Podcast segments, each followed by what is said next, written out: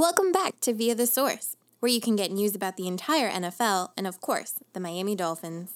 Fins up, here's Steven, your host. What's up, guys? Today's date is November 16th. I'm Steven Masso. As always, you're listening to Via the source. Now, in today's episode, we're going to be going over some of my thoughts about the Miami Dolphins' victory last week over the Cleveland Browns and kind of just some general sentiments that I've been feeling about the team and the general direction they seem to be going, what the possible outcomes we could see by the end of the season. So, first things first here, the Dolphins beat the Cleveland Browns by a score of 39 to 17. This was a game the Dolphins really did uh, command for the duration of it. They ran away with it. It seemed like all facets were really working out for them pretty well. And the general takeaway with this victory pushing the Dolphins to first place in the AFC East isn't just whether the Dolphins are in the mix for a playoff contention, but whether they're one of the better teams in the entire league right now. For years, we've kind of had to use these hyperbolic statements, whether they were the best, how good is Tannehill, you know, can their defense, you know, uh, carry the bulk of the work, and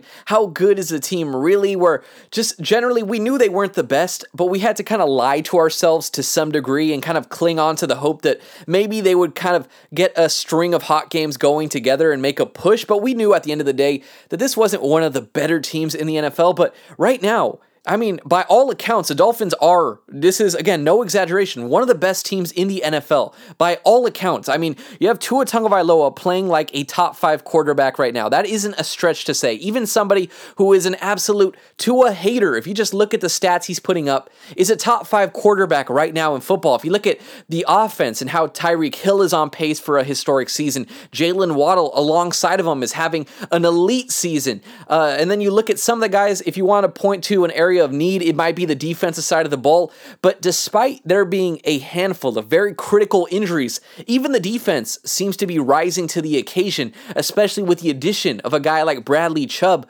who could really provide a spark for this team. It seems like all things for right now are going right for the Miami Dolphins. And we're going to dive into it in specifics how it looks for the Dolphins in this one game against the Cleveland Browns. But Tua Tagovailoa, absolutely just efficient as ever, deadly with the accuracy in this this one 285 yards, three touchdowns. He was 25 for 32, just connecting on all cylinders. Uh, this wasn't a massive game from that dynamic duo that I mentioned previously. Tyreek Hill only had 44 yards, and Jaylen Waddle had 66, including a big 29 yard reception. But it wasn't just that. I mean, Tua was kind of dishing it around to guys that aren't typically the ones who are going to be getting the spotlight on them. Alec Ingold had 45 yards receiving and a touchdown in this game. Trent Sherfield came down with this amazing, just athletic move in the corner of the end zone, toe tapped to get in for the touchdown. He had 63 yards in this one, and then he was dishing it around to the running backs. Jeff Wilson and Raheem Mostert, who I will talk about in terms of their running effort,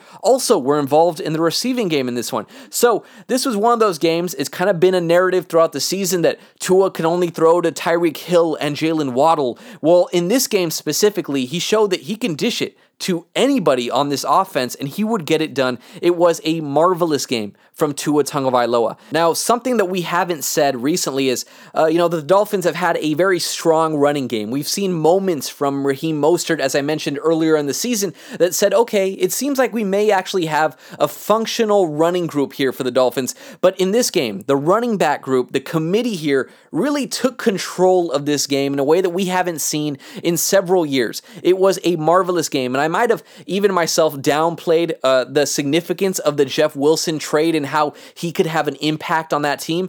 But Jeff Wilson looked absolutely spectacular in this game as well. He led the team in carries. He had 17 carries. Again, only his second game with this team, but had 119 yards and a touchdown. There was one play where he shifted around, was able to break it to the outside, and then he scampered alongside Tyreek Hill to the corner of the end zone where he got a touchdown. And then Raheem Mostert also very just uh, explosive burst when he gets into open space.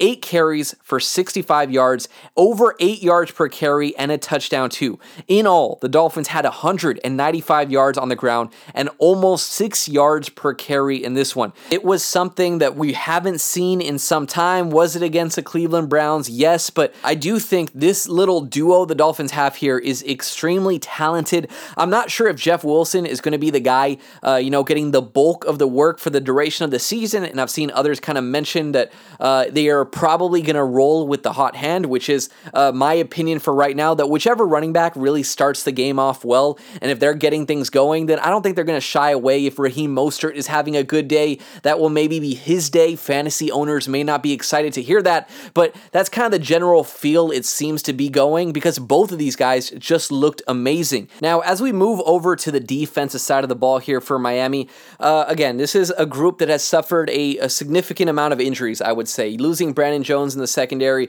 you know, not having Byron Jones there, and then on top of that, you lose Nik Needham. This group has had to have several players that may not have had, you know, massive uh, roles heading into the year have to step up into very important situations. Guys uh, be, uh, being Kader Kohou, Keion Crossen, uh, Justin Bethel, and all of these guys, alongside Xavier Howard, were able to hold their own. And I really want to single out the performance that Justin Bethel had in this game in particular. There were two throws that I thought were very good on the part of Jacoby Brissett, where he was dropping it over Bethel to the receiver, and Justin Bethel just made a terrific play and swatted it out. There was no sort of, uh, you know, instances where we see him not able to turn his head around and, you know, those obvious defensive pass interference kind of situations. He played it just technique wise as perfect as you could, and he was calm, he was collected. Uh, the same thing could be said about Kader Kohou, who throughout the season he's just looked completely confident, poised, being kind of thrust into a role. Uh, even though he was an undrafted player, he just looked phenomenal out there.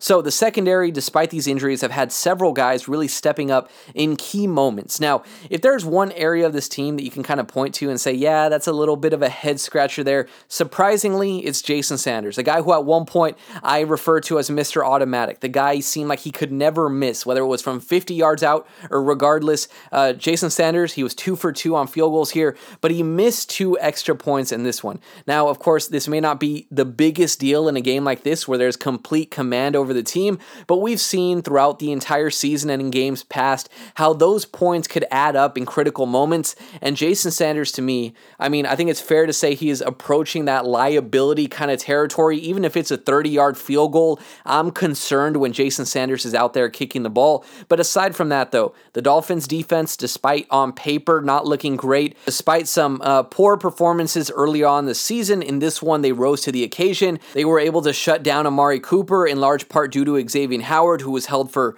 uh, three catches for 32 yards. Amari Cooper, an elite level route runner, was just completely invisible in this game. Jacoby Brissett was sacked three times as well. So while I don't expect the Dolphins defense to have, you know, a complete lights out performance on a week to week basis. And I do think the offense is going to have to carry the brunt of the work. In this game in particular, they were able to get it done. So, to talk a little bit about the Dolphins in general, just kind of reiterate the sentiment that I shared at the beginning of the episode. The Dolphins right now truly are one of the best teams in football. By all accounts, if you look at some of the other teams in football right now, if you look at Jalen Hurts and the Eagles team, who just lost their first game of the season to a Washington Commanders team that frankly shouldn't have happened, and how their schedule has kind of been easy for most of the season, to me, I mean, the Dolphins have a very fair shot when they go up against a team like the Philadelphia Eagles, uh, the Buffalo Bills, regarded as Super Bowl favorites. We saw how they collapsed last week against the Minnesota Vikings. On top of that, they have a very significant injury that Josh Allen may be dealing with over there in that UCL area.